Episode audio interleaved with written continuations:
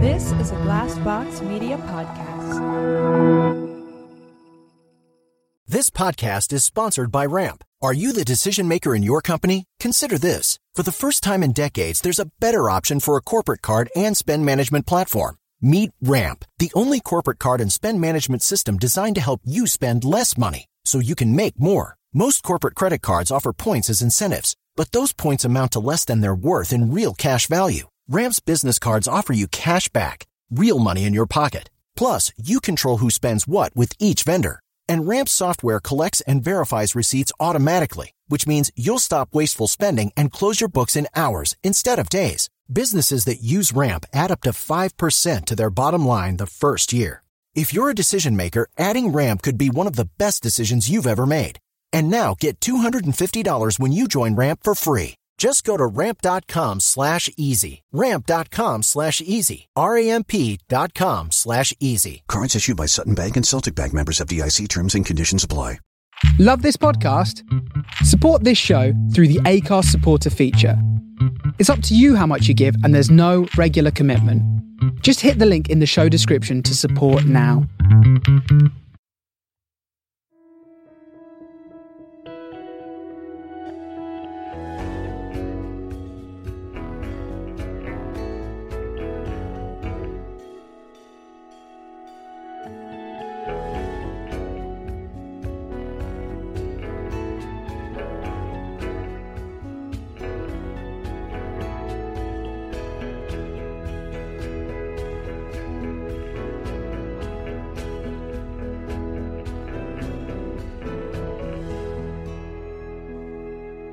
Hello and welcome to The Blank Podcast, a podcast where we delve into those difficult moments with some well-known guests.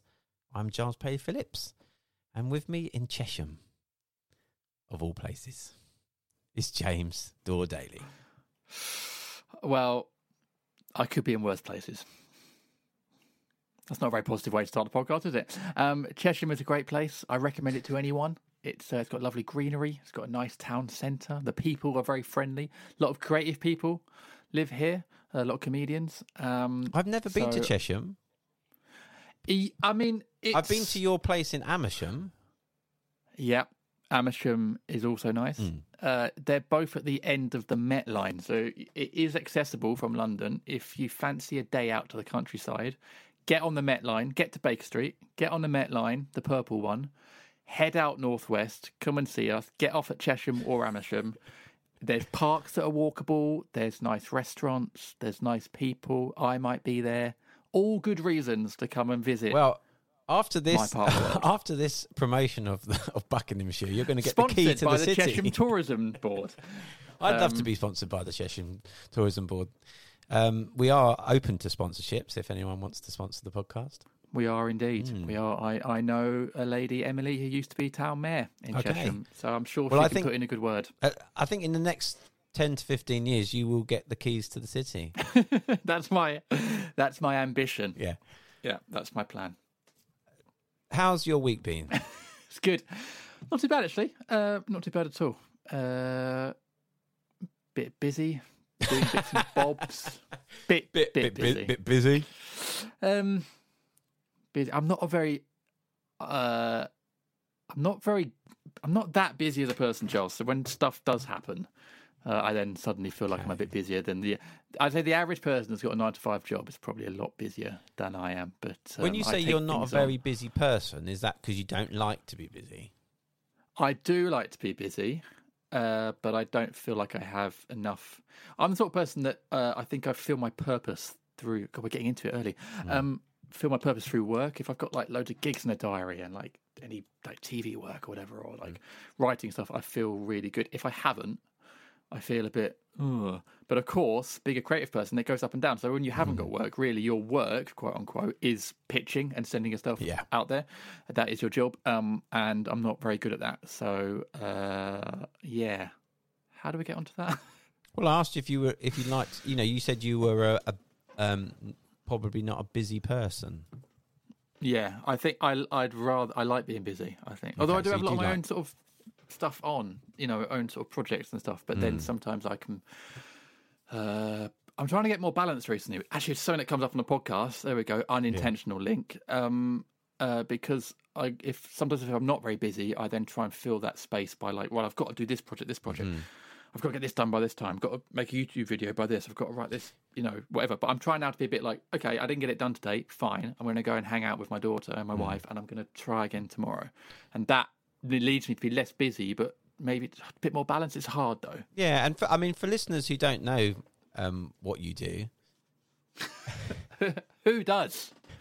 I don't I mean, even you know do, what But I you do. do an incredible amount of work. I mean, you've got your YouTube channel, which has got hundreds, thousand subscribers now.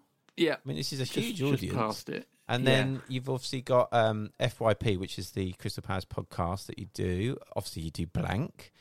And I know you've been working on a book. I have, yeah, I've been working on a book.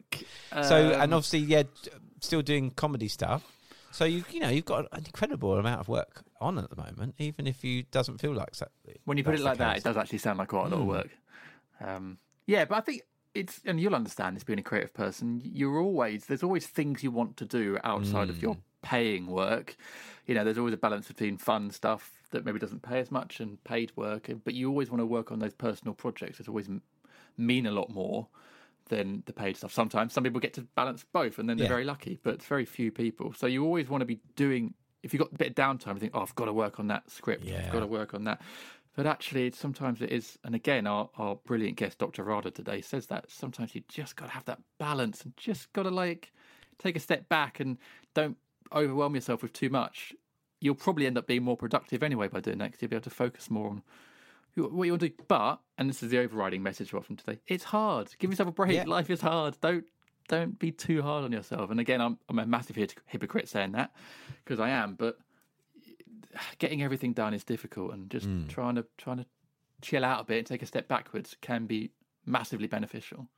Yeah, I mean, it was a great episode with Doctor Radha. She's such a, a brilliant person and such wonderful energy about her. About you know, it's just so gentle and very kind, and she's very kind on social media. I mean, that's how I've kind of got to know her over the last sort of year or so. Is yeah, we sort of share um, kind posts and positive posts, and she's very thoughtful as well. Um, yeah, and you know something that also comes up on the, the pod quite a lot in this episode is being reflective and the times yes. she's she's had to be reflective in her own life. I mean, she started off um, at university. She went to Cambridge, studied medicine, and became a medical doctor, and then moved into becoming a G P. And she talks about some of the, the kind of not backlash as such, but the the kind of uh, her peers around that time kind of. Being a bit snobbish, perhaps, about her yeah. moving into that kind of form of work, and um, and obviously now she's moved into doing broadcasting, and presenting as well. So yeah, I mean she's an all rounder really. Yeah, but, um, yeah, but a, a fantastic um, individual, and and and had so many insightful things I thought in this podcast. I totally agree. A very nice person, really kind, energy about her, and that. Thing about university, I think maybe we'll, we'll dive in and let her explain it. She has a mm. real sort of light bulb moment at uni, yes. which is interesting, which is, yeah. which I think a lot of people maybe get that a bit later on in life, and she had it quite young, and I think that's almost sort of shaped her the rest of her life. So um yeah, it's a very, very insightful episode. Yeah, and we'll listen to it in a minute, but I've got some tweets. Have you got a tweet? Well remembered. I got two actually. Okay, well I'm going to read out one here. It's okay. From Holly Tinsley. Holly says, listening to the Blank podcast while looking for positive things to share tonight, and honestly, don't know where the last hour and a half has gone. I can't help myself. I love people. I love listening to their stories and experiences. And then hashtag podcasts, positive stories. So that's really nice. I'm not sure which episode Holly was listening to, but hopefully um, it could have been any of them. Because I think been, yeah. obviously positivity and um, and that kind of stuff comes up a lot on our podcast. So that's really lovely message. Yeah, that's really nice. Thank you, Holly. Uh, you love podcasts. We love you for that message. So yes. thank you. Now, I've got two tweets here from a Mister Adam Murphy, who has really dived back into the archives, Giles. And we sort of said a few weeks ago, if people mm. are enjoying these, you know, if you haven't listened to any more, dive back in. And he's picked out two here. So this first tweet says, nice, in capital letters, which... is a reference. I should say actually noise, which is a noise. reference to this guest, if you if you know your memes, uh, which of course is the one and only Michael Rosen. Uh, and he's put, uh, Michael Rosen on The Blank Podcast, already have my day made because of it. Love his ego and the strength that he gives outside of his work. Yes, I'd forgotten we were talking about the yes, ego in that. Yes. That's right. Um, glad he's still with us. Absolutely, because I know he wasn't very well recently, so we are um, really delighted that yeah, uh, Michael is back on his family. feet. Yeah. Absolutely, because again, he's one of these positive people that we need, that we need at the moment. Mm. Um, and Adam's second tweet, uh, sent the day after, so he clearly is working back through the archives. Thanks, Adam. Amazing, is with Susie Dent. And he said, I've been going through a lot over the years. I'd love to see her guide on swearing, listening to her on blank. By the way, I am now forever calling my intestines arse ropes. Me too. Yeah, we all are. We all yeah. are. So thank you, Adam. It's, um, it's lovely to hear those tweets, and it's great to see you've been enjoying the back catalogue. Yeah, it's lovely. It's lovely to hear people going back and listening to the, I mean, this. I mean, we're nearly, we're over eighty episodes now. So, I mean, there is quite a few there, and those, those are very early ones. So that's lovely to hear. Adam's been going back, and I hope others will as well. Indeed. If you're new to the podcast, welcome. And uh, there's loads to get through uh, the back catalog. Yeah. So um, there's over eighty hours worth. Certainly advise you do it. Waffling away to much more interesting people. Well, it's, this is the thing. It's not really. We're not really waffling. We're just we're letting our you know the, some of our guests just say some amazing things, and it's nice yeah. getting these tweets because you I, you forget sometimes. Yeah, the, the, the Michael Rosen one. I, I'd sort of forgotten about what we talked about that, and it's such a good episode. So I definitely recommend it. Yeah. And here is another good episode with Doctor Radha Modgil. So please do listen in.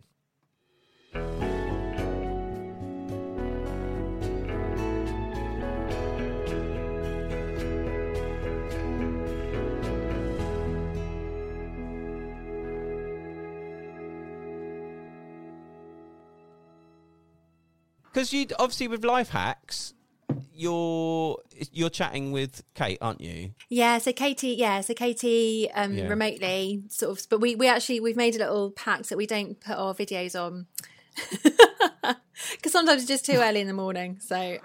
yeah, no, I think it's good. We've we've we've avoided doing that as well, just because.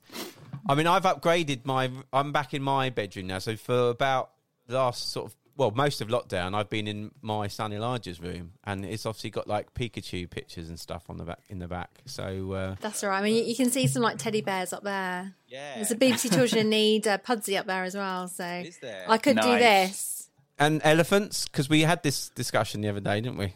There's an elephant, Giles, yeah, right there. Yeah. There are also lots of elephants in that picture. So the elephants. So we. So Jim, just to. Fill you in.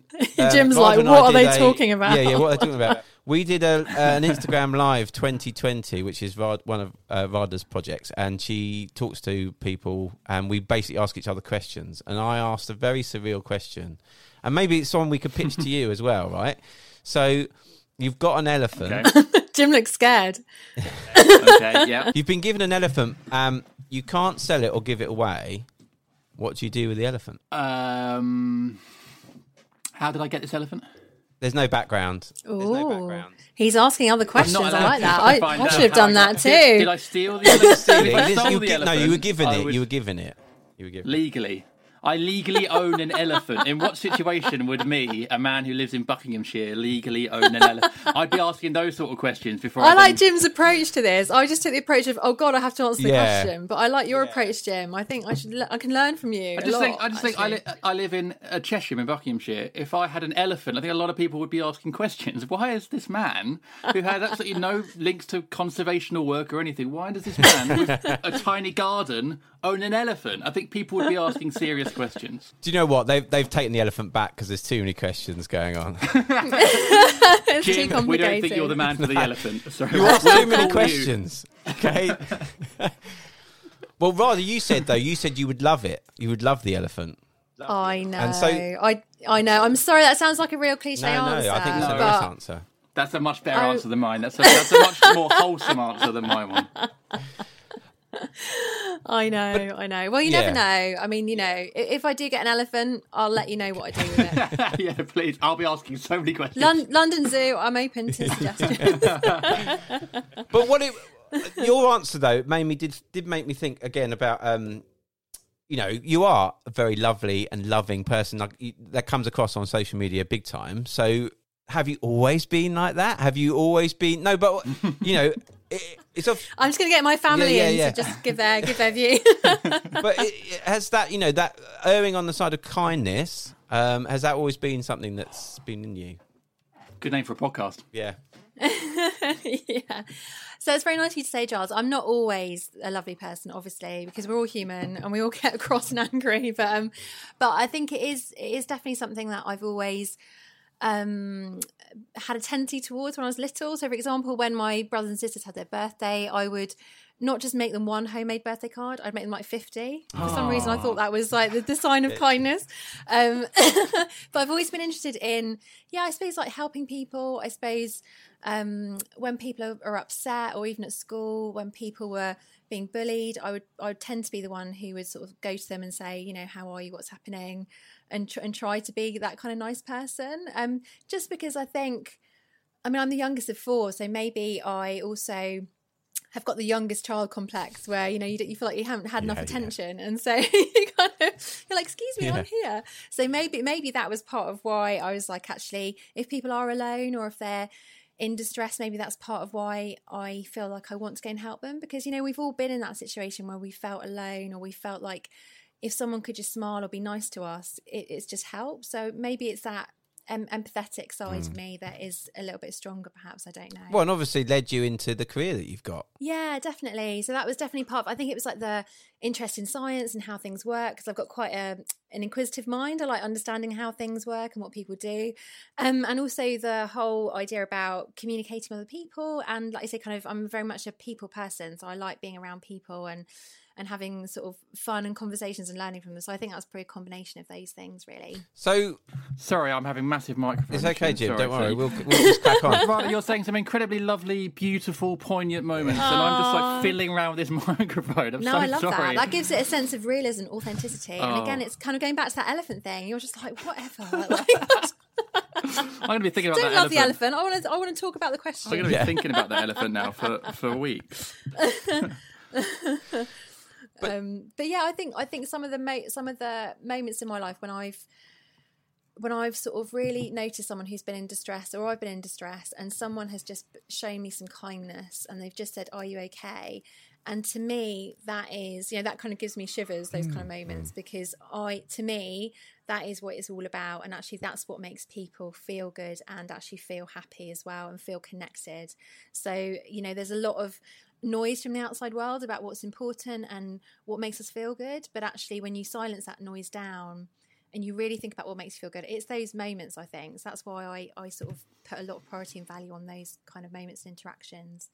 Yeah, you know, we do a kind act, or we tell someone we love them, it, those oct- oxytocin levels go up, don't they? So, you know, we do get that chemical reaction in our own bodies and, and for the other people as well. So I guess that's, you know, science is at play. You know, we have this chemistry within us, and we can alter that chemistry by the way we act and, and talk to others, you know, and connect. Mm, absolutely. Like, it's probably, I mean, a lot of people say, don't they, is there a, I think there's a Friends episode where, you know, um, someone says to Phoebe or Rachel, you know, that there's, you can't do a kind act that isn't selfish, because actually you get such a lot back from yeah. it yourself by being kind. And so I think yeah. she goes around the whole episode trying to do something which is not actually good for her, and, and she can't. But that's okay, because, you know, we don't have to be all self-sacrificing. I think when we talk about kindness, people get an idea about it being a very soft concept, very yeah. fluffy, very um, sort of like an additional thing that we sort of talk about when we're at primary school. But actually, I'm really interested in talking about how to make that tangible, and actually talking about the science of it, but also making it a tool. You know, just like we use exercise as a tool to make us feel good, why can't we use kindness and connection as actually tools that we need in those moments to actually make ourselves feel better? So yeah, yeah. Well, what's, what's I totally agree. What's wrong with uh, also feeling good about doing a kind of, you know, in like, you know, in computer games and like those old platform games like Mario and stuff, and you'd get some situations where if you like helped a character, your character would get a one up. You give a give a one up, your character gets a one up, right? No one yeah. playing those games would say, well, I don't want this one up. I'm sorry, I just want to give it away. So why can't we apply that to our, our own lives as well? What what's wrong with doing something nice for someone that also makes you, what what's wrong with two people feeling better over one person feeling better? I don't I don't Absolutely. Understand that. Absolutely. Well, there, well, there isn't. And like you say, there's it's exponential, isn't it? Because it's it's that whole ripple effect, isn't it? That, you know, if you have an interaction with someone where they show you kindness or you show them kindness, you feel good. And then you go on, you're more likely then to go on. And when you interact with the next person, kind of spread a bit of joy and happiness as mm. well in that respect. So I think you're right. I think, but I think sometimes people, um, they couch kindness and those kind of words with kind of being pious or, mm. you know, um, kind of, oh, holier than thou, or, you know, someone kind of being, oh, I'm very kind, you know. Um, but actually we are, we are designed, you know, through evolution, we've been designed to actually be kind. And people talk a lot about survival of the fittest, but as social creatures, we're in groups. So actually, although there is that element of survival of the fittest, there's also an element of kindness, because to survive we have to keep our groups in within you know within one kind of cohesive bubble. So kindness almost is a survival mechanism in itself, but we we sometimes couch it as being a bit like, oh, you know, kindness, you're kind of being a bit patronizing, or you're being a bit sort of wholesome, and, and there's something wrong with that, and you're like, what? I don't understand that. But also so also what you're saying is, in a way, kindness is like a virus that we spread from one person to another. And so if I don't want to be kind, I just wash my hands and wear a mask, and then I won't get kindness. Well, I think kindness is infectious. It really is. So, yeah.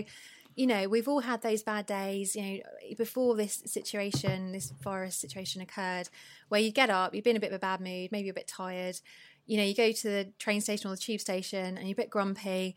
Um, and, you know, you, you've got a choice in those moments. You can either reframe your day to try to sort of be kind or smile at someone, and that person smiles back at you and you feel better, and then it goes on in an exponential way to sort of make your day a good day. Or you have the choice to be like, stay in your grumpiness, scowl at the person next to you who then scowls back, and then it makes it mm. worse. So I'm I'm also really keen on the idea of choice and moment-to-moment choices that we have.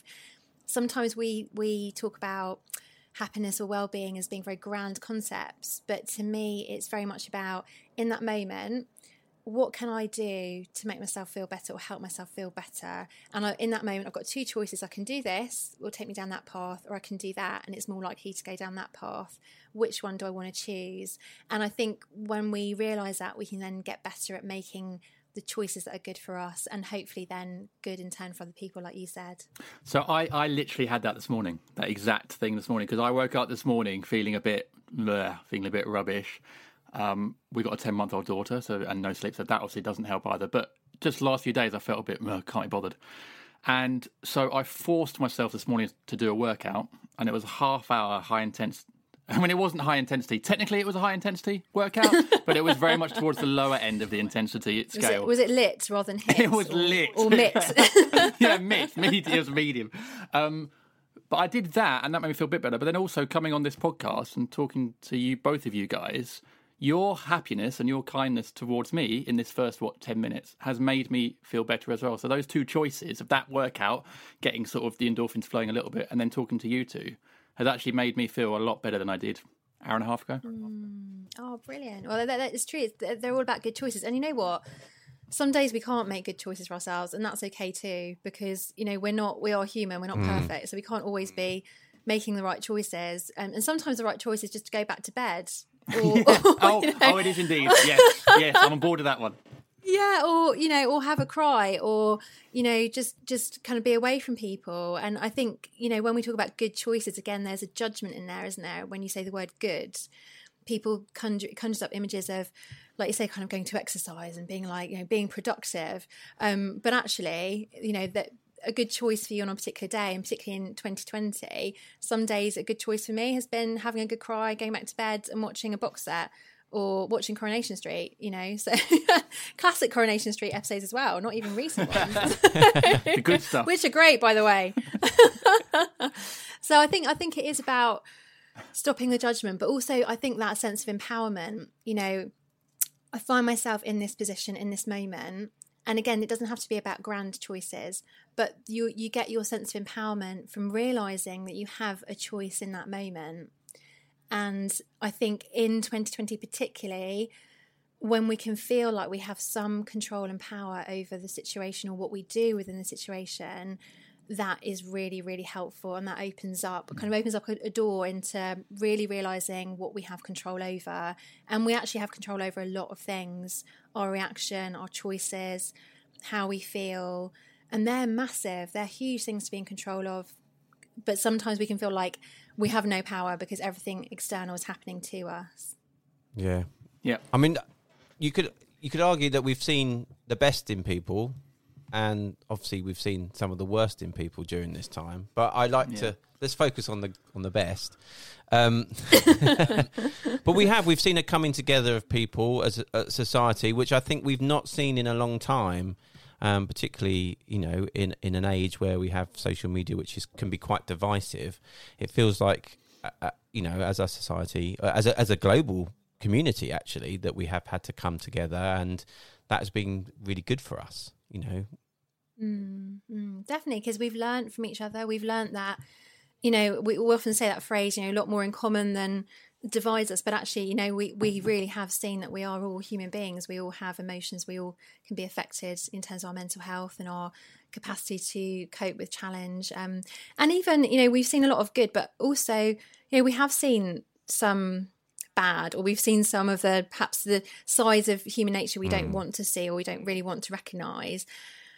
But even those are actually being quite interesting and quite useful in a way, because again, when we see what we don't want, or we see what we don't like, we can then say, okay, mm. we don't like it, we see it's there, and so now if we see it's there and we don't like it, what can we then do to change it?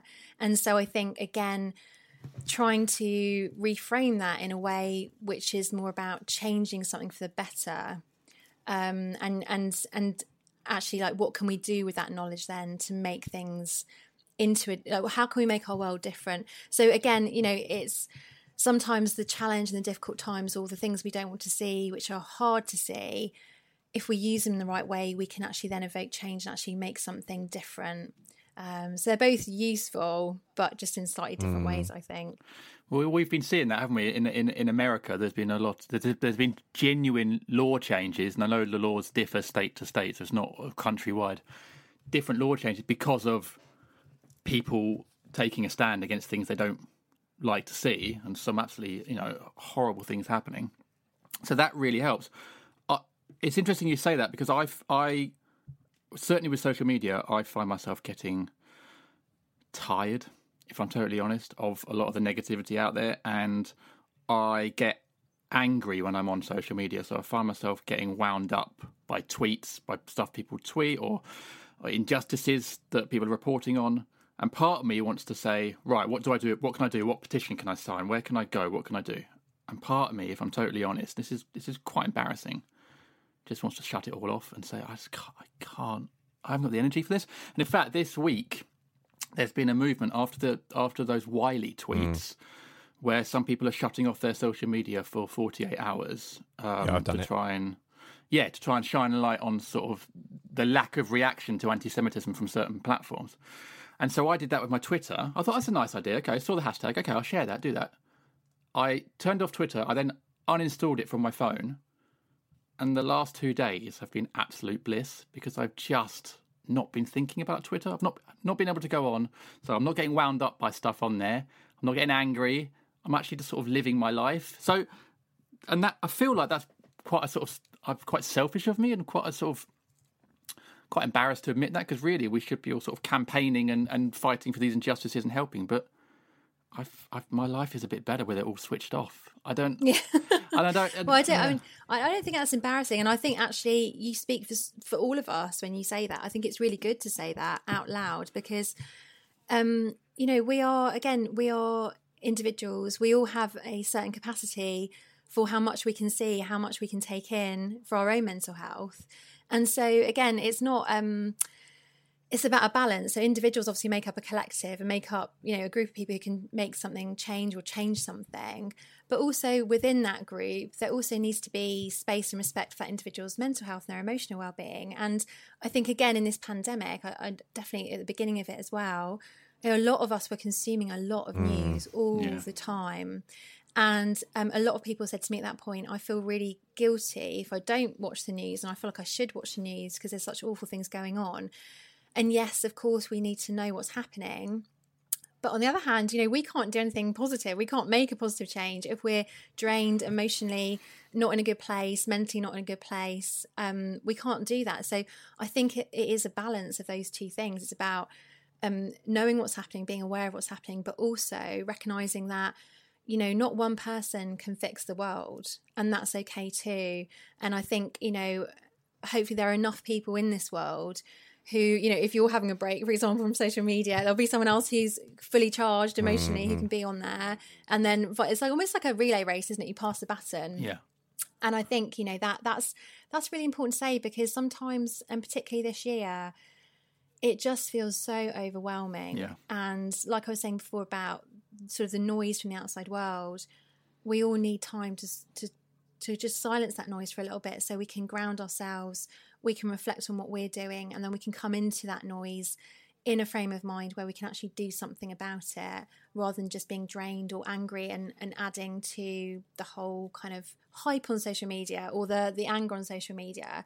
Um, it's kind of like emotional reactivity, isn't it? It's about being present with something um, and then making positive change um, rather than destroying your own mental health. Yeah, I think that um, that idea of sort of taking a breather um, is a really good is a really good. You're right. You can't function if you're constantly overwhelmed by everything. I remember I used to work for a football website, um, not a particularly good one, so I'm not going to say the name, but um, it, it was fine. It was my first job in football journalism. Um, but I had a review once, I had a sort of review of my work after a year or something, six months, and they said, "How do you think you're doing?" And I said, "Well, I think I'm okay, but whenever anything happens, like breaking news or a big story, I, I, I second-guess myself. Like, I write something and then I think, oh, no, actually, that's not right. And I think about what I'm doing and I'm worried that I this isn't the right thing." And they said, "Jim, actually, that's a really good thing. If you're second-guessing yourself, you're taking a step back, you're thinking, you're analysing, and invariably you're going to end up then with the better result because you've just you've given it a bit more brain space." And I always... I mean, that's literally the only thing I took away from this job. Um, but I always remember that it's moment. It's a good thing, though. Yeah, it is a good thing. And actually, it's really applicable to a lot of other life's issues. And I, I find myself coming back to it, actually. Yeah, second-guessing yourself is not a bad thing. It's you taking a breather and analysing. That was probably the first time I'd analysed a trait in myself positively.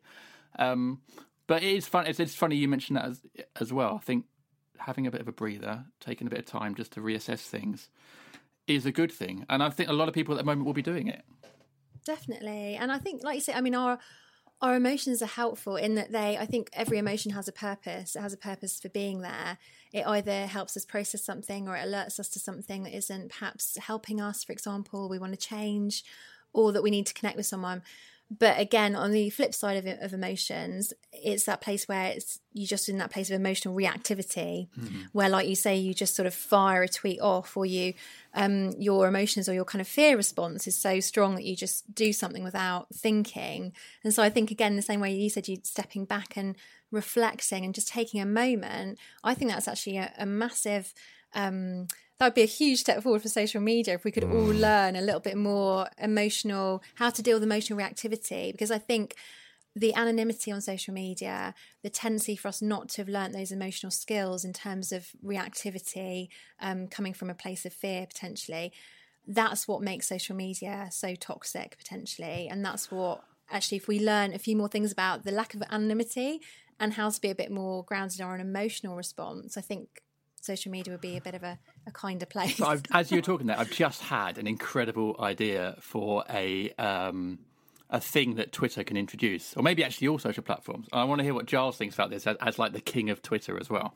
Um, what if Twitter... I do like that. Twitter... You need to get a crown as well, Giles. No, yeah, I like that I title. A crown with a little bird on it, the little Twitter bird on it.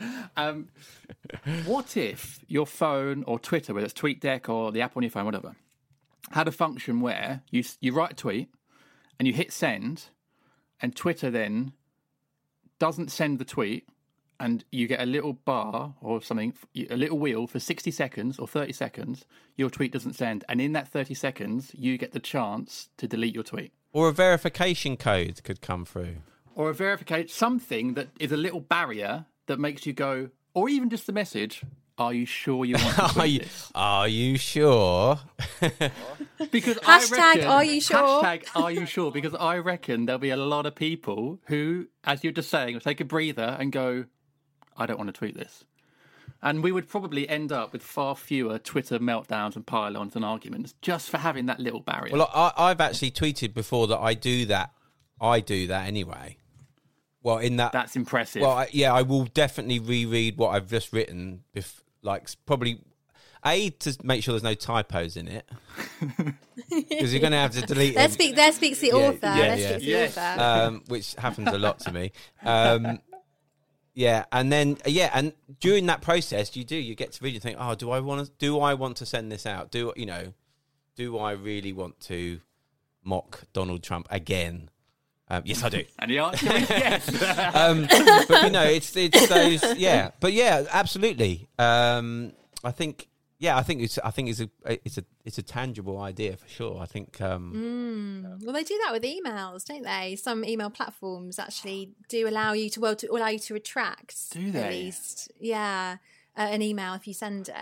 Um, so, but I'm, I'm the fact that Giles does that already does actually mean he's now validated blue tick king of Twitter because he's actually already doing it. He's way ahead. Well, I think I've, put, I think probably I have put out stuff in the past during, like, you know, in a moment, like we've all said, like in a moment of um, desperation or disparity or whatever it might be, or anger, um, and yeah, and it's and I've not, I've re- regretted doing that. Um, And then you can't, I mean, you can delete it, but it's obviously several thousand people might have seen it already. So you, you know that in your head, don't you? You think, oh, God, yeah, everyone's seen this. So, yeah, so I think I've I've made it a thing to, um, in recent years, to, to, to really be careful about what I'm putting out there and make sure I'm happy with it before I press send. I'm very impressed. Because I think that's, that's, that's, that's a quite, that, that's a, good personal trait that you got that restraint to be able to do that, because I think a lot of people will just fire stuff off, and then once it's out there, as you say, it's like a sort of digital imprint. Once it's out yeah. there, even if you delete it, it's out there. Someone screenshotted it or something, or you can even do archive Twitter searches and stuff. You know, pe- people can find it once it's out there. So I think being able to stop yourself and just take a breather is a really good. T- I'm so impressed. I mean, I tweet. It's what well, it's funny because I I tweeted about doing that. And um, very meta, I I actually did it with the tweet I was tweeting about doing that. Like, wow, I love that. Oh, my gosh. Sounds like something out of the Truman Show. Yeah, yeah. Yeah, God. Um, but, but, but you're right, it's, it's a bit like real life, isn't it? And, and obviously we, we kind of divorce real life from social media, and obviously they are different. But then having said that, they've got a lot of elements in common. Yeah. And just like you say, you know, if someone... Someone, let's say, on the train, you know, bashes into you or, or says something rude to you. You know, do you do you react quick fire and say something, or do you take a breath, wait, stop, and say, actually, what's in my best interest? How, you know, what? How should I respond to this person, uh, and what's going to fuel the fire? So it, there are so many parallels between social media and real life, and yet um, I think sometimes same same with.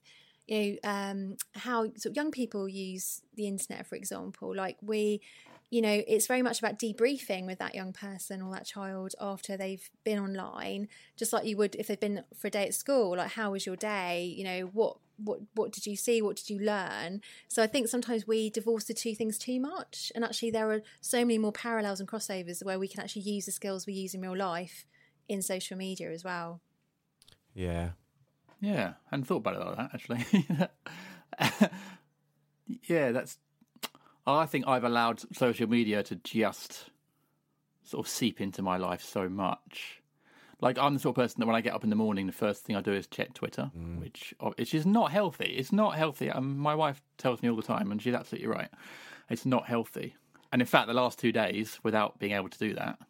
I've yeah, it's been it's been a much better experience, and then do my and then I do my low intensity workout, and you know I'm ready ready, ready for, for the day. day. um, you need to market the low intensity workout. I'd be all so over Giles, that. I'd be all over that. Giles Giles needs to market the uh, emotional reactivity tool on Twitter, and you need to market the lit workout. Lit. It is lit, really? No, it's not really. It's just an acronym. I think they're two great ideas that would just take a lot of pressure off people. I mean. I mean, it takes great reservation, reservoir, reservation, reservation to do that. To to to not to not just send out a tweet immediately. And so I think for a lot of people, actually, some sort of device or blocker or something that would stop you from doing that immediately would is um, probably quite useful, I should think. Maybe you could uh, tailor those bespokely so that if yes. people if people are really keen on reacting, you actually give them a longer Trump. time. Time he gets frame. like his is yes. like a couple of days. whereas that, whereas actually for other people it might just be a couple of seconds. Yeah, some people m- might need a couple of years. I think. yeah. um, but you can kind of just judge that and then kind of like create a bespoke emotional activity uh, timeout yeah. uh, tool. Right, anyone listening? Anyone listening? We are copywriting this idea right now.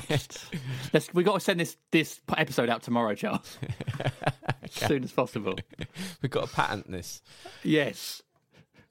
So we like to talk about um, growing up. So what was what was childhood like? Where, and school? What was school like? Because obviously you're clearly an academic person. You like learning. Oh, well, so I, I do. Well, so I like I do like learning. I, I'm quite curious. I like understanding things. Sometimes a little bit too much. I think I've got a tendency to perhaps analyse and perhaps think too mm-hmm. much. Um, but I do like understanding and learning. And I that's why I love doing different bits of work, because you learn what other people do. And I've always said I'd love to be a Blue Peter presenter, because you go, they go oh, and you'd sort be of brilliant see different as well. things all the time. We start yeah. the petition today. I'm, I'm still here. um, so, so yeah, so school, school was fun, actually. School was nice. Um, I kind of, I think at school, like, yeah, I am from quite an academic sort of family. So my parents were both lecturers in university in child psychology, actually, like educational okay. psychology. Um, and um, so I was always surrounded by their, they wrote a lot of books or edited a lot of books. So I was surrounded always by like big manuscripts of papers when I was growing up, and I'd be like like child labour sort of, you know, like stapling them all together like my summer holidays. So I was I was always surrounded by lots of books. My elder sisters and brother um were also quite academic. So yeah, I had a I had a, a sort of big grounding in, I suppose, in academia, but also on the flip side of that, you know, that's that sort of sense of that message of achieve, achieve, achieve and exams and and grades. And I think the first time I sort of really realised that actually there needs to be a balance to that was when I went to university, where um, I went I went to Cambridge for my first three years, and I saw um, a lot of people struggling with their mental health there, and a lot of um, people struggling with the idea that grades were all there was to life. Mm. And that really, and I couldn't compete with those people. There's no way.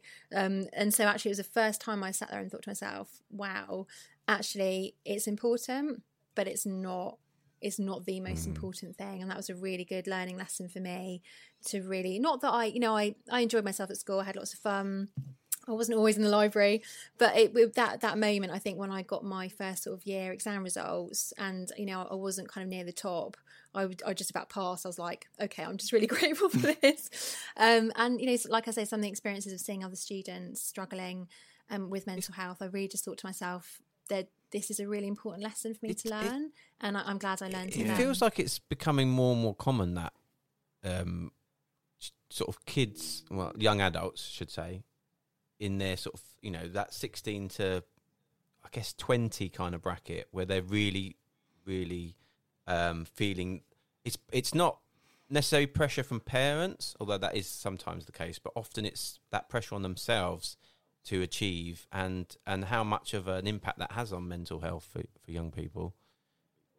Absolutely. And I, like I say, I mean, I I didn't ever really feel like I got conscious pressure from my mm. parents to achieve. I think, like you say, you grow up in a household, or you see your older siblings doing well, and then you just automatically take that on as though that should be what you're doing and that's what you should achieve. So I think you're right. I think a lot of it, and especially when I'm doing, you know, lots of work with young people at the moment on radio or social media, for example, about exams and pressure and stress, a lot of that does come from them having absorbed the messages from society around them about yeah. that's, that's yeah. you know, grades or exams equal your self-worth as a human. And that's a very dangerous message and a very false message.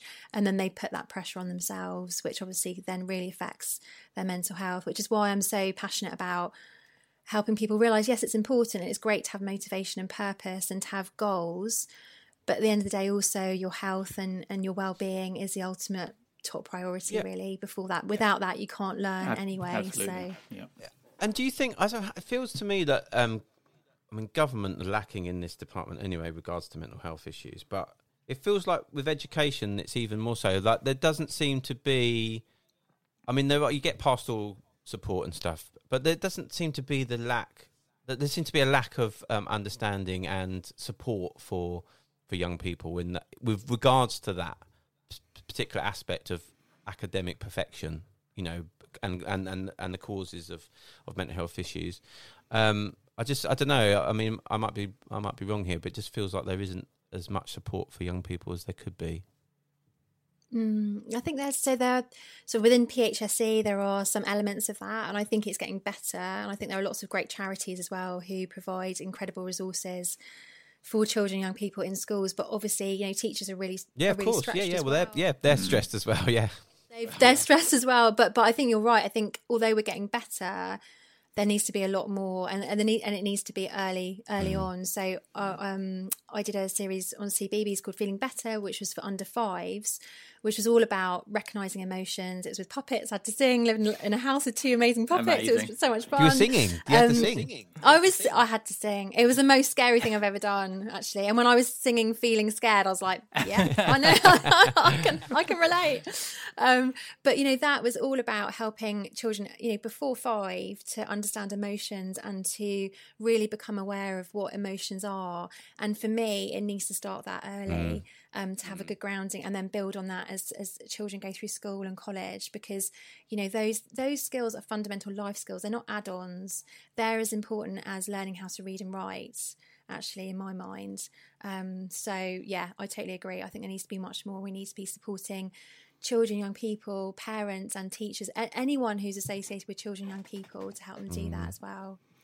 Yeah, you, you. I mean, you see it in older people, don't you, sometimes in adults, that they've been driven so much by uh, goals to hit. And having, having a goal is good, and having a purpose, as you said earlier, is absolutely bang on. But sometimes people are so driven by sort of hitting the next level or a certain amount of money or car or job or something that their sort of focus shifts, and they're not focusing on the right thing, not focusing on, on being happy. And what comes up on this podcast quite a lot is, certainly when we talk to sort of actors and comedians, people like that, that certainly ones that have been around for a while, there's always a point where they realise that actually, although I was aiming for certain things, certain jobs or whatever, it was getting there, it was the journey that actually was the more important thing than actually and getting there. And they might get to the certain level and think, oh, I'm actually no happier than when I was before. Yeah. But actually, yeah, it was it was true. The journey of getting there. And I think it's the taking some part. Isn't it? It's the taking part. Yeah, totally. And I think that's also something that a lot of people, young and old, um, need to realise as well, because only a tiny percentage of us can ever really hit those massive dreams, you know, and stuff that that that, that people want. But you can still have fun along the way. Absolutely, I always see it as a bit of an adventure. Really, if you, I think if you look at things as an adventure. Um, like you say, then actually it's the adventure which is the fun part rather than the destination. Yeah, yeah, totally. yeah, and, and and and actually, you know, what is the destination anyway? Because that's also an illusion. We think that the, the destination is this, and like you say, when we get there, it's often totally not what we expected, or we've changed so much as a person that we then shift our destination, and then you end up asking yourself, well, where does this end then? Mm. You know, how much money do you want to get? What, how important do you want to be in your company? You know, um, and, and we do it with lots of different things, not just money and jobs and careers, but also, you know, with relationships, with um, owning a property, with, you know, all of the things that society tell us we should do by a certain age, and we should look like this because that means you're successful or you're happy. And again, it is all of these illusions. Um, I mean, Giles will know I love I love the film Labyrinth, because we talked about this when we had our little chat last week. And I'll never forget, yeah, in Labyrinth, when when she, I think she takes... It's further than you think. yeah. Sorry, I'm going to just quote that... Labyrinth now. Let's just sing the song. Because in that, that film really does sum up, I think, the journey of, of life and people's idea about happiness and how to get happiness with her journey, you know, and lots of kind of parallels, I think, with life. And there's a moment in that when she realises that this that this kind of person she wanted to be, with a ball gown and, you know, all kind of, you know, being a kind of the queen of whatever, and being, you know, left alone by her annoying little brother, she realizes it's all an illusion. And she takes something and she says, you know, you have no power over me. And she sort of smashes it all down, and it all falls down around her. And to me, that's what I think life is about, is that you end up going through this journey and adventure, and then you get to a certain point in your life where you're like, this yeah. is all an illusion. And actually, where is my real power? My real power is inside me. It's internal. And it, that, that kind of power is those things about choices and, and how I can react and how I feel. And once you realise that, I think your whole world around you kind of almost does fall down a bit, which can be quite scary, but also quite useful long term, I think. Absolutely. Well. Yeah, and also you don't end up in the bog of eternal state. Yeah. Exactly. Yeah. Depending on who you live with, obviously, because yeah. everyone's toilets. So. Yeah, that's true.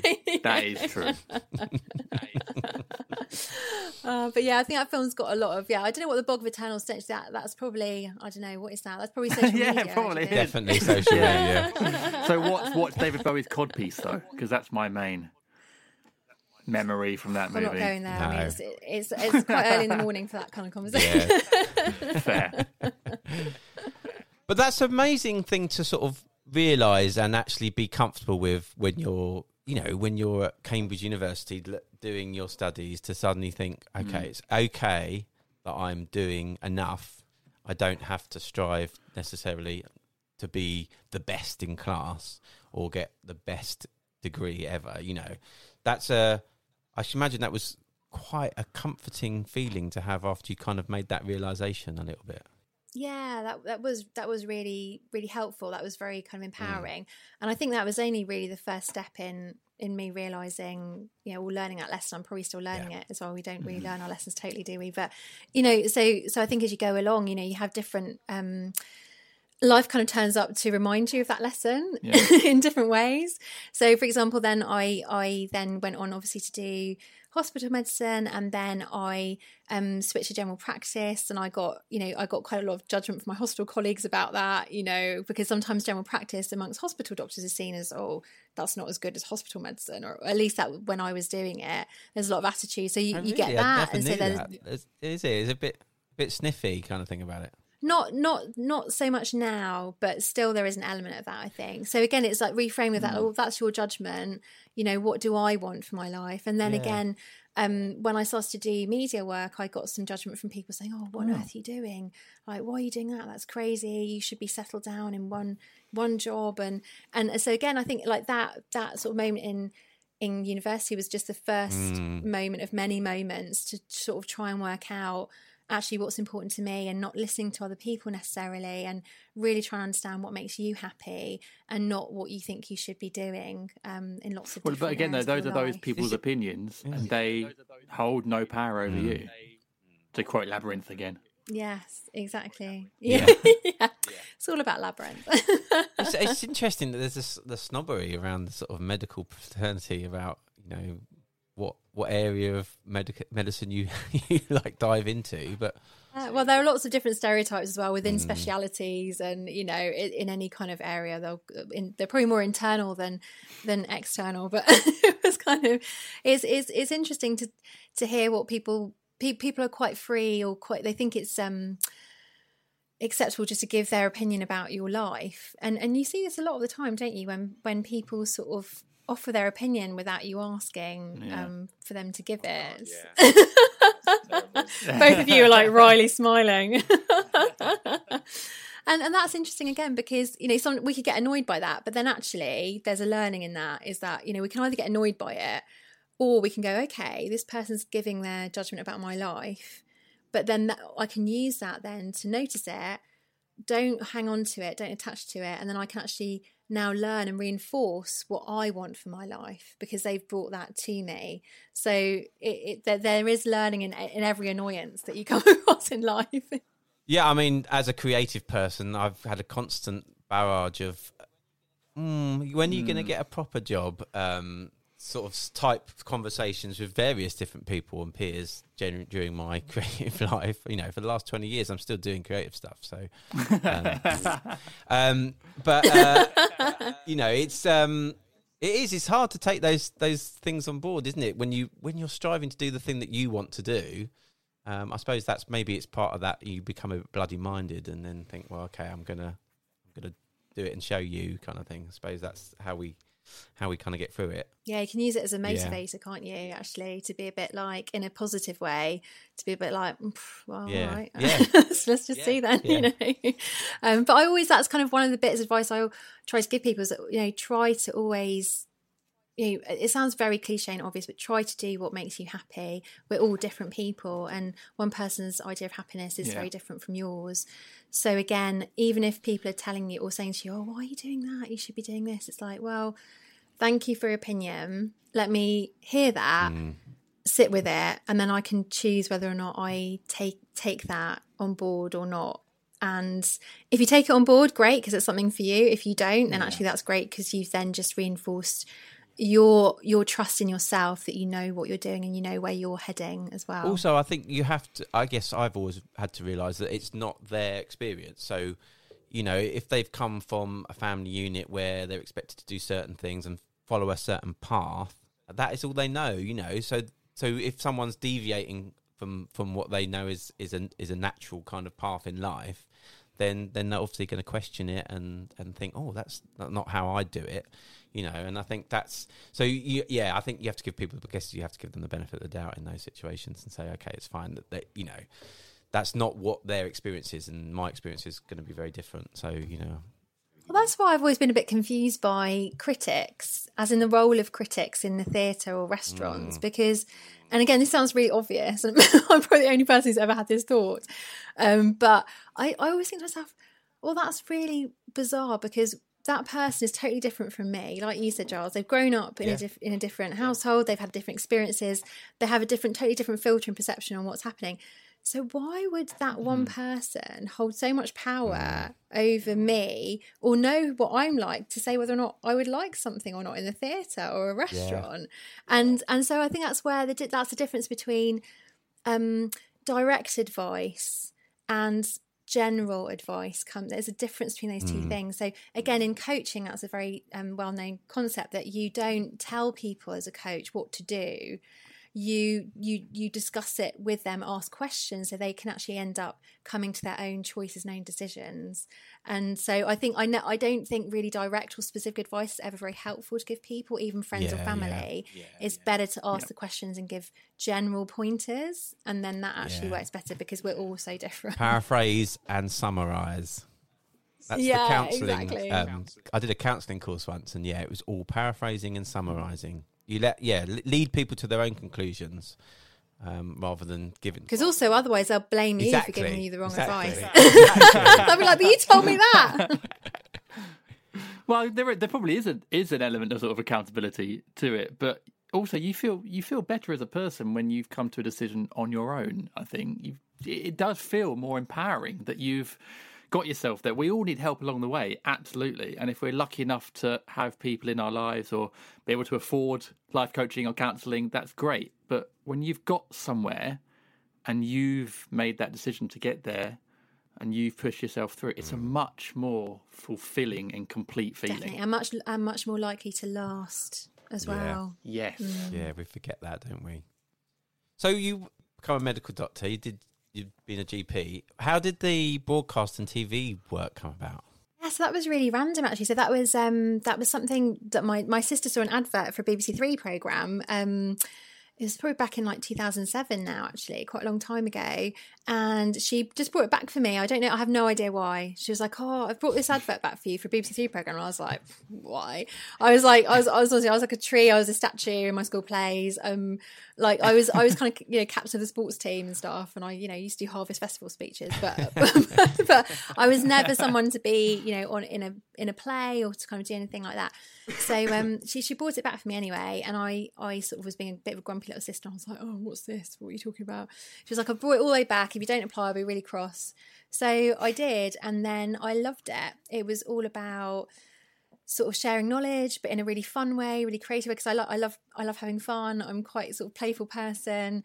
I like using my imagination, and I like people. So I think I liked it for those reasons. And I also love teaching and kind of sharing knowledge. Um, so I absolutely loved it. And then um, once I decide I like something, I'm then like, right, let's go for it. And I'm like, my one of my old tutors used to say to me, he's like, Radha, when you decide something, it's a little bit like a military campaign. you, kind of just, you work it out and you go for it. And so and so I went for it, and I I sent out billions of cold emails and wrote down, I went to kind of the news agents and wrote down all these editors' emails from different magazines and all kinds of things that I did, and and um and just really went for it because I loved it and really enjoyed it. Um, and that's how I started off. So was that was that a casting then you went to for that for the B B C Three um, thing? Or? So I had like a I had like a little kind of video interview actually. Someone came round to my flat at the time and um, and recorded something on video for about yeah four or five minutes. Um, wow. And yeah, then I did that, which was amazing. And so, what was the next next sort of T V gig you did after that then? Um, so I did that, and then I did the sex education show, which was on Channel Four. Oh, yes, yeah, yeah, which kind of went for five series actually, which was amazing. Which again was really, I got a lot of judgment from that about from certain yeah. people, like, oh, you're standing up in front of naked people on a on a screen, you know, and giggling and sniggering, and I was like, listen, you're adults, like this is the human body, um, and the, the children in the schools are much more mature than you are, so mm. I don't know where that's coming so from. So I, I do vaguely remember that programme. Um, Anna Richardson was the host, was she? Yeah, so you were basically giving advice to people with sexual ailments? No, so we went round, it was for, it was for school children, and we went round to different schools all over the country. Giles, well I don't it. think that was... Uh, Giles, you're thinking of something completely different. I was going to say, Giles, I don't know what shows you've been watching, but... Um... You're thinking of Naked Attraction, Giles. I'm thinking of... Um, I think I'm thinking of that... Um, oh, Extreme Bodies or something. Was it the ones where they had loads of... Um, that was oh, more medical uh, what was problems, it I think. It was... Um... I can't remember what it's called. I know the one you mean anyway, mm. but no, it wasn't that one. So basically sorry. we went round. I'm sorry. That's all right. I don't mind. You can just go and watch them all now. It's fine. You got, that's your weekend uh, weekend activity. Excellent homework. I need a new box. Um, so we went round lots of different schools across the country, and we basically did big assemblies with loads of children with a big screen behind, and we did things about puberty, oh, about okay, body okay, shape, okay. about body image. Uh, we did little workshops with children about S T Is and showed them like... pictures of different S T Is and how, and also we did stuff about, um, you know, uh, pornography versus kind of um, sex education and healthy relationships. So, so that was basically like a little roadshow, and it was incredible. And the children were amazing, and um, they learned a lot. And they all asked really honest questions, really authentic mm. questions, which is why I love working with children, and young people. Um, and it was a really lovely project because it really, again, you know, our relationships, uh, our bodies, and you know, all those things actually affect our emotional health. They're part of our emotional health. So I, I love that. That was a great um, series. To well, also on. Going back to what you were saying earlier about sort of mental health issues, is that you know if we can instill some of those um, ideas and values and all those kind of things, and educate children at a very young age, then hopefully you know as they grow older they will have that knowledge. And I get the same. You know, I know in other countries, you know, they start education a lot younger. You know, like. Places like Holland and Netherlands and um, I think probably in Scandinavia as well, they start is sex education much le- at a much younger age. I think we've started to move towards that a little bit more in this country, you know, sort of learning about relationships and love and stuff at a much younger age. But um, and, and, and in those countries, they often have lower teen pregnancy numbers and that kind of stuff. So it, because, you know, giving children that sort of early knowledge that they can sort of take forward. Exactly. And also, and also it's... um. You know, I think it's much more than just sex education because actually I think it's more about um, that helping children develop a relationship with their own bodies mm. and respect for their bodies. Yeah. And that is a very powerful message when it comes then on to relationships and to health, like say, healthy relationships with healthy boundaries. So it is, like you say, we we sort of frame it in, in those terms, but actually it's much more about, like you say, all of those issues about loving yourself mm. and your body and, and, and getting to know your body and all those kind of things, which are really, really important. So, yeah, I was really lucky to be part of that part of that series. Yeah, I think um, I think you're right as well that kids can oft, often be more mature in that kind of thing than a lot of adults yeah, sometimes. Definitely, oh, yeah. definitely. Oh, my gosh. Some of the comments I got from adults who watched it, they're like, oh, I was just flicking through, Radha, and I saw I saw you in front of this huge screen with this naked person on it, and they were sniggering, and I was like, hang on a minute. You're like a, I don't know however old, like, human, male or female. Why are you laughing? Like, it was, it was incredible. It was really interesting, actually, to see, again, the conditioning that we absorb about, you know, the shame of our bodies, and we shouldn't talk about bodies, and oh my gosh, we should snigger.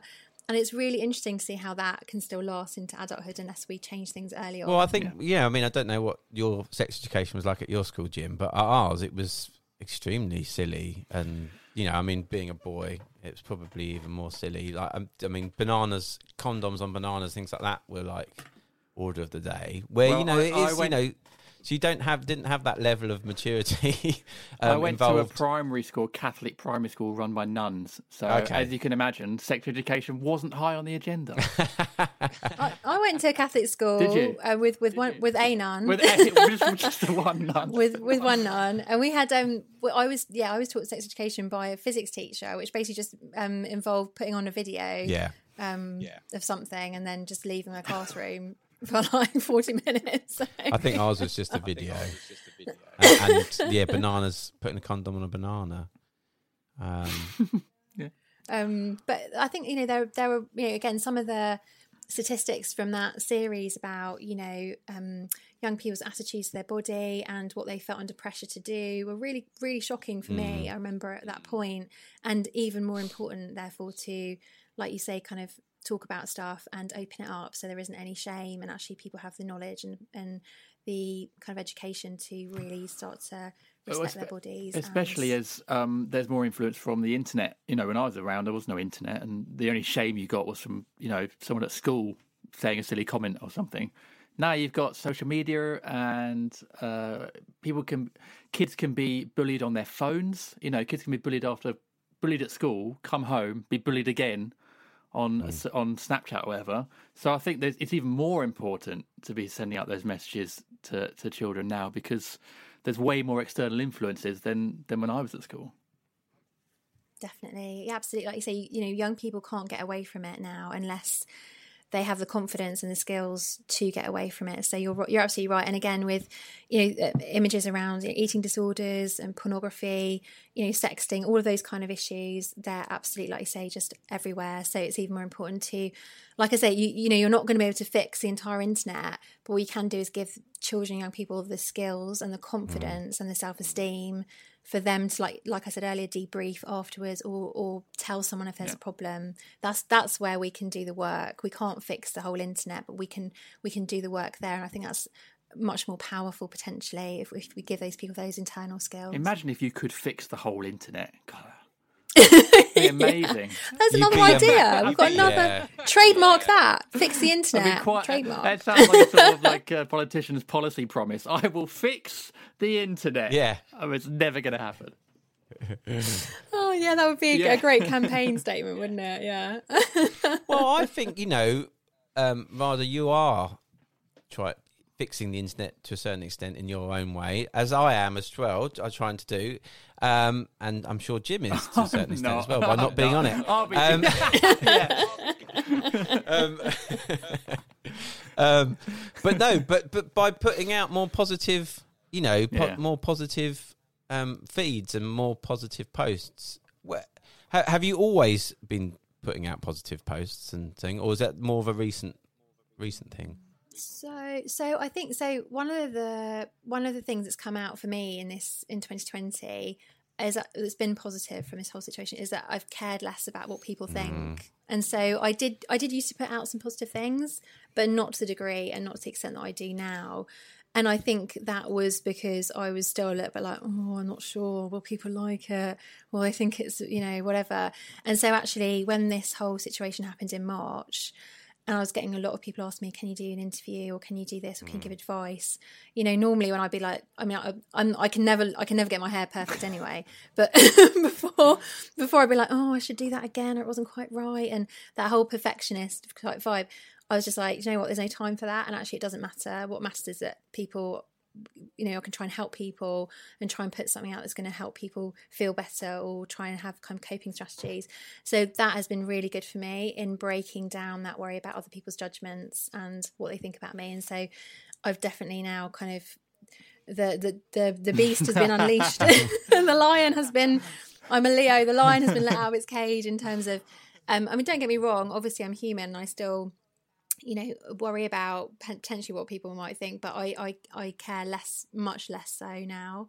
And um, I very much think about, I think also that helps when I'm broadcasting as well, because, you know, if I am nervous or, you know, it's a particularly difficult topic, what I try to do is really think about the audience I'm mm. trying to reach and who out there might be listening, who might need help. And when I think about those people out there listening, then I forget myself, and then I do a much better job, because then I'm really coming from a place of authenticity and really wanting to help those people who might be going through grief or loss yeah. or, or you know, um, anxiety or whatever it might be. So that's a good tip that's helped me as yeah, well. Yeah, I, I often I'm thinking of the one person that it might help, not the thousand or two thousand people that are going to think that it's annoying. But also, I think caring about what people think isn't necessarily a bad thing if the people you care about their opinion. Hang on, I'm going to tangle myself up here. The people you care about, that they think what you think about them. It's like that Friends episode, isn't it? They don't know they know they know.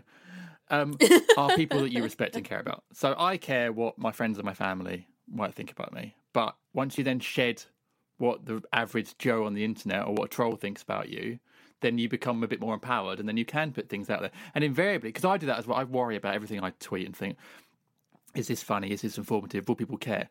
But when you actually now and then put out something that's real, you put out something a bit more sort of heartfelt or real, the reaction is nearly always overwhelmingly positive, because people, other people like to see that. They like to see people being honest and real, and because they feel it as well. And that creates that connection that we all yearn for anyway as, as human beings. So it's... It, You will, you'll get people who, you know, will troll you and call you an idiot or whatever. But most people, most good-hearted people will, will connect to it. And that's really all that matters. Yeah, that is so true. And I think you're so right in what you say, that when um, you know, when we take that approach of being real, uh, not to, not real to the point where, you know, you're feeling uh, very vulnerable or very exposed, you know, you need to obviously protect mm. yourself as well.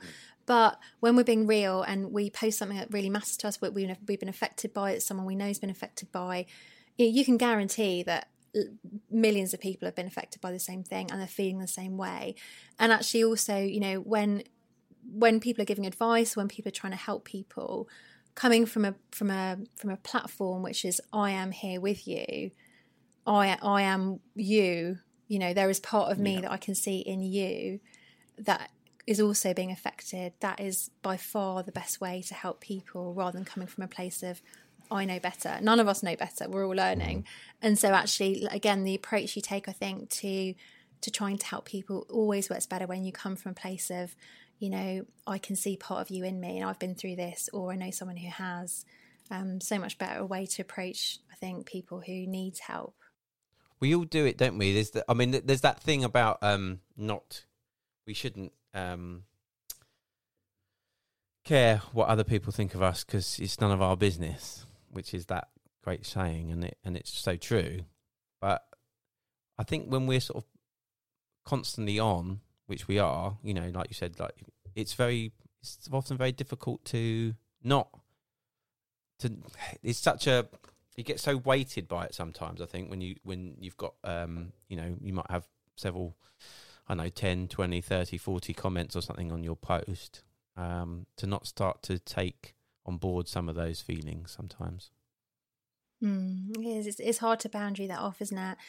Um, and I, I think also, like you said, I think there's, it's about working out why you care. Yeah. But so why you care about what people think, isn't it, really, rather than kind of, because actually caring about what other people think is, is actually a good mm. thing, because it keeps us all in a society kind of cohesive, because we we have to care about other people. You know, if we care about what other people think, then we're more likely to behave in a way that is, you know, generally acceptable and generally good for, for most mm-hmm. people. So there is a there is a, a use to it. It's not it's not totally a bad thing. But I think it's about, like, why do we care? Why does that comment hurt? Why are we so bothered by it? What's yeah. it triggering in us? Mm. Um, and sometimes it's triggering something in us that we believe about ourselves, you know. So reflecting on why that comment is so hurtful. I mean, again, some comments are just totally hurtful and totally abusive, in yeah. which case there's no point even considering yeah, yeah, yeah. but yeah, but yeah. but with some things you think, okay, well, why am I upset by that? And is that something, is that a belief in me that isn't true, that I want to get rid of, I want to release? So there there is an element of that as well, I think, that's potentially useful in sort of thinking or yeah, absolutely. I mean, in a, in a way, sort of caring what people think, and again, to an extent, I, I think it's uh, an example of compassion. If if you have compassion for people, then you're going to care what they think. But you're right; it's there's a real balance to it. As with everything in life, there's a real balance to what you take on, and mm. and again, it comes back to what I was saying earlier about managing your mental health and managing yourself. If you were someone that didn't care about literally what anyone thought ever, you'd probably be a bit of a sociopath, wouldn't you? Yes, exactly. Yeah. yeah. So you're right. So, so you are right, and that's why life is so challenging, because it's not a simple answer, and it is always a balance. So to everything, it's a balance. Sometimes people get tired of hearing that, but because it's, it's like, oh, it's yeah. a balance. Oh, yeah. I just wanted an answer. You know, a balance means that I have to work at it, and I have to keep an eye on it, and I have to realise when it's shifted over here, and I have to bring it back, and that takes work and it takes effort.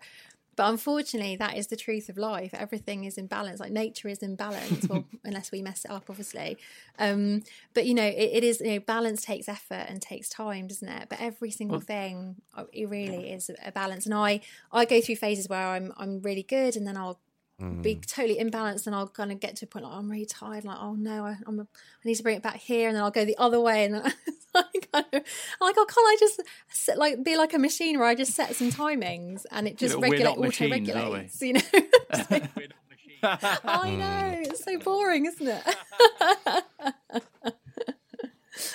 Yeah, but you know, that's part of that's part of learning, I guess. It's just sometimes I was I did one of those personality questionnaires once, which showed that I was a completer finisher, apparently. Okay. So I like getting oh, okay. I like getting things done and, and finished and ticking them off, and and so for me, when someone first told me, oh, Rad, you, I think it was my dad actually, he's like, you're never going to get it all done, you're never going to get you're never going to learn everything in life, you're never going to get it all finished, it will yeah. just keep coming. And yeah. I was like, oh no, don't tell me that, that's like the worst thing you could ever say.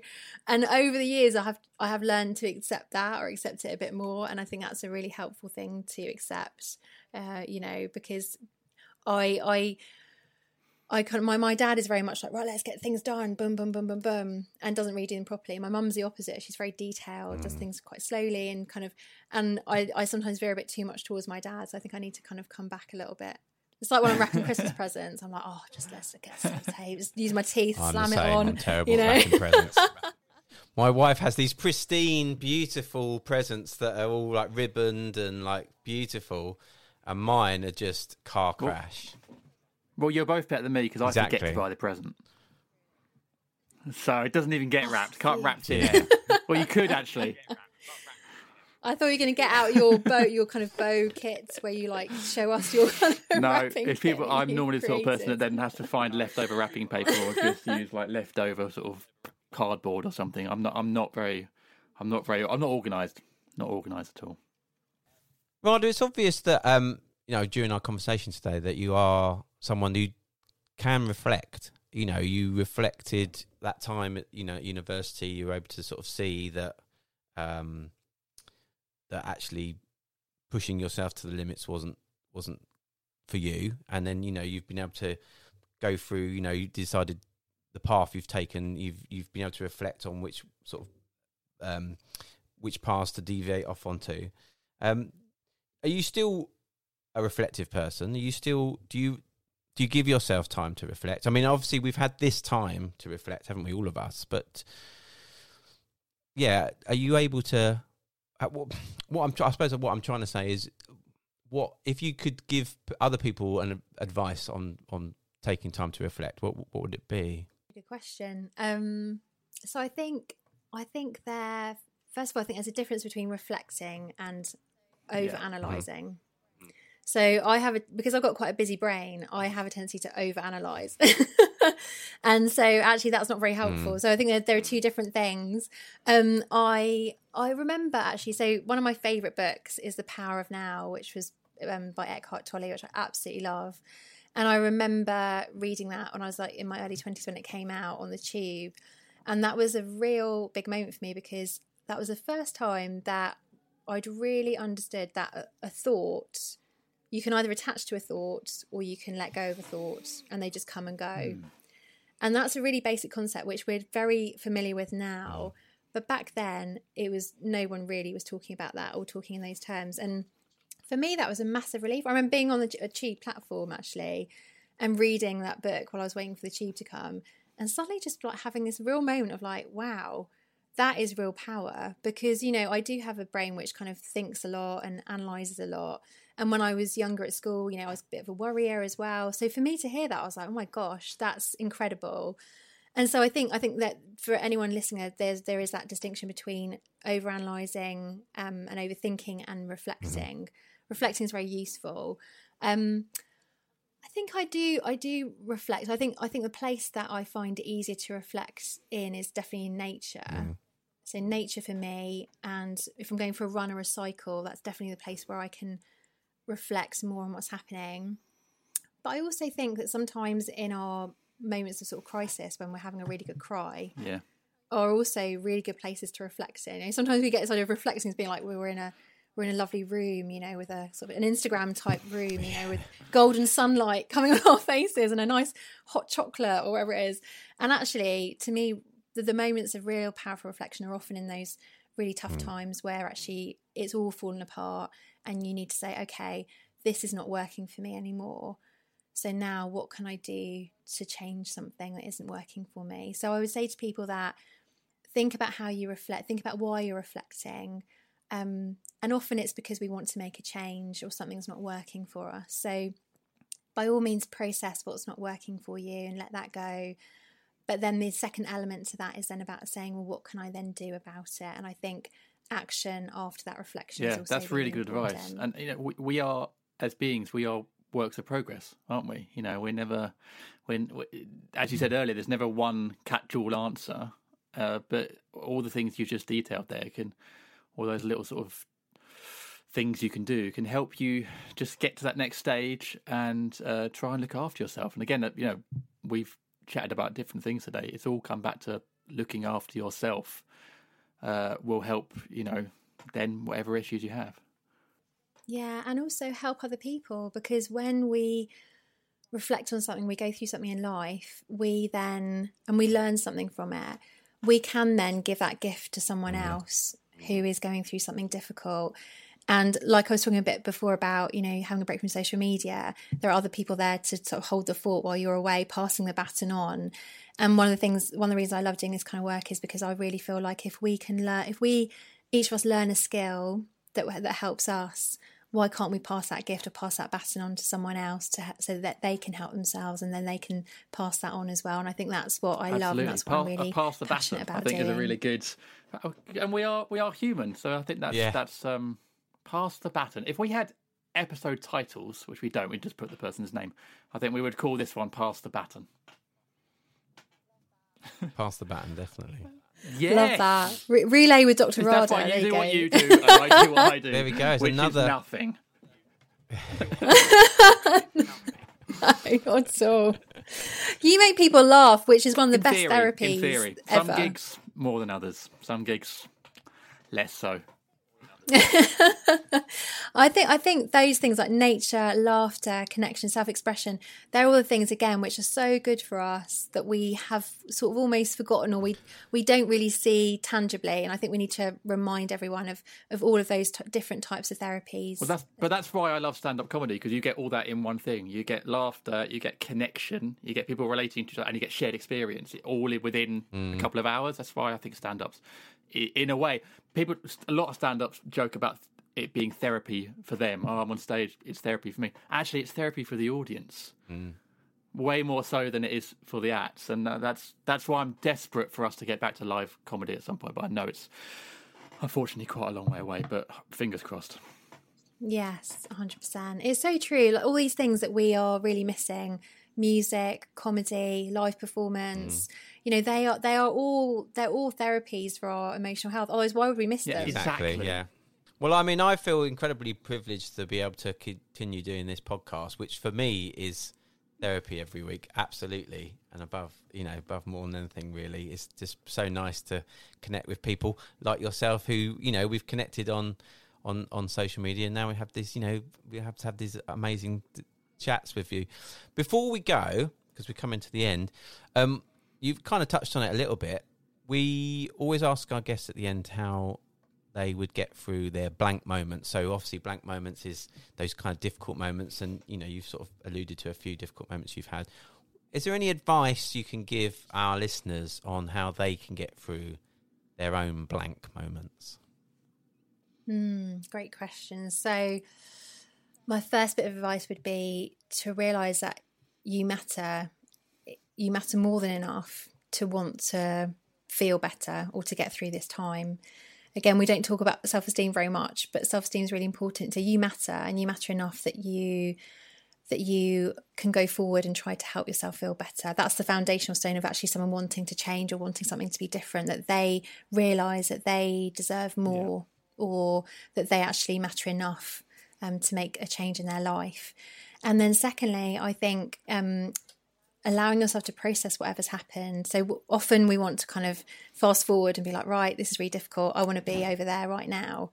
Um, but that can't happen, unfortunately. It's a bit like the balance thing. Sorry, yeah. guys. But you yeah. need you need time to process that. So be patient. Patience is actually a skill in itself. And then the, the last thing I think is all about action. And sometimes we think that we need to totally believe in ourselves, or we need to be totally perfect before we can take action. But actually, it's the opposite. Action actually gives you the confidence to continue and to take new steps to make something better. So even if it's just a small action, do do that. Start some action, because the action will positively reinforce that trust in yourself, that the first two points, that you matter, but also that things can be different for you. Excellent oh, advice. Yeah, Excellent. That is, that's so true. I'm sort of nodding along because it all yeah. makes adds sense. And I'm thinking about things that I can do and I have done recently as you're saying that. So it's absolutely... You're very good at this. You're very good at this advice thing. No. Yes, that, was, uh, that was brilliant.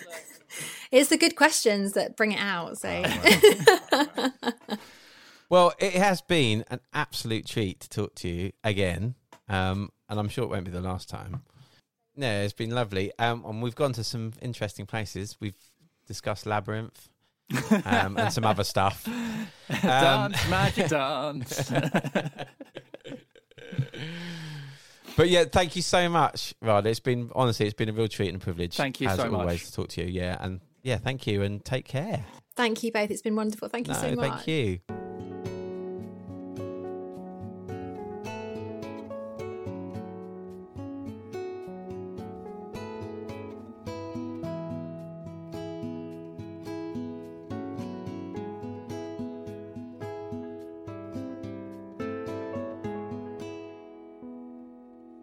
Well, there you go, Jim. Doctor Radha, fantastic. Wonderful guest. I mean, such a nice person, really easy to talk to. And we sort of get into a lot of stuff really quickly on this yeah. podcast. And it's just, there's so much good advice. You know, she's really good. She's one of these people that really understands people, understands what they go through, and is able to uh reflect, as you said, on that, but also offer advice, but in a very palatable way. mm. You know, a lot, a lot of academic people who are intelligent aren't always the best at sort of describing mm. or explaining things, but she does it in such a wonderful, friendly way, yeah. uh, which is, is no surprise that she's been as successful as she has. Yeah, absolutely. Yeah, I mean, I loved all the stuff we talked about, really, and we we talked about so many different aspects of life, didn't we? We talked about social media and and you know, academia and going to university and early, you know, our early careers, um, and then reflection. Labyrinth. Labyrinth, of course. You couldn't not talk about Labyrinth. I mean, I'm surprised it hasn't come up before on the podcast. yes, uh, yeah. Um, so, yeah, and, and, yeah, and so many different things. And it was, yeah, it was really, in, it was just insightful is the word I'm taking away from it. Yeah, me too. It was, it was a, A pleasure, as it is for most of our guests. It's a real pleasure just to yes. spend time in their company, even though it is obviously, you know, online, and we, we, we miss the times when we were able to sort of rock up to Nordic Bar and spend some time with these people yeah. in person, which we hope we will do again at some point. But you know, for now, we're obviously recording remotely. But it's still wonderful to to share some time with these people and have a, have a nice chat, but also get a lot of takeaway from it. I, I do feel we're we're very lucky in that regard, Giles. We are, we are. Yeah, it's a real privilege to do. So thank you, Doctor Radha. And um, yeah, if you want to get in touch with us, you can. Uh, our Twitter and Instagram and Facebook handle is... at Blank Pod. Or if you're willing to take a little bit more time and effort, you can email us. Uh, hello. No, wait. Hello. What is it? It's not hello. That's the old one. It's The Blank Podcast twenty eighteen at gmail dot com. Fantastic. So Terrible. Pro. That, that was awful.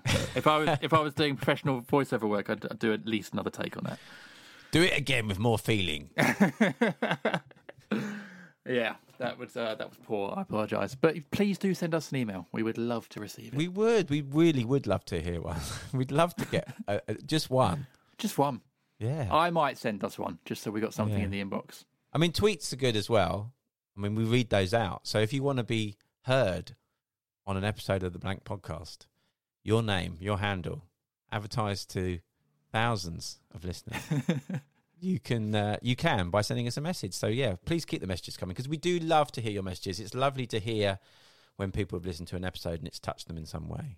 Indeed. It is really nice. We appreciate people listening and taking time to message us. So, um, yeah, thank you very much. And thank you, uh, Doctor Radha, for this episode. Thank mm. you, Giles, for thank just you, being your brilliant self. Thank you to our listeners. Thank you, everyone. Yes. Good night and God bless.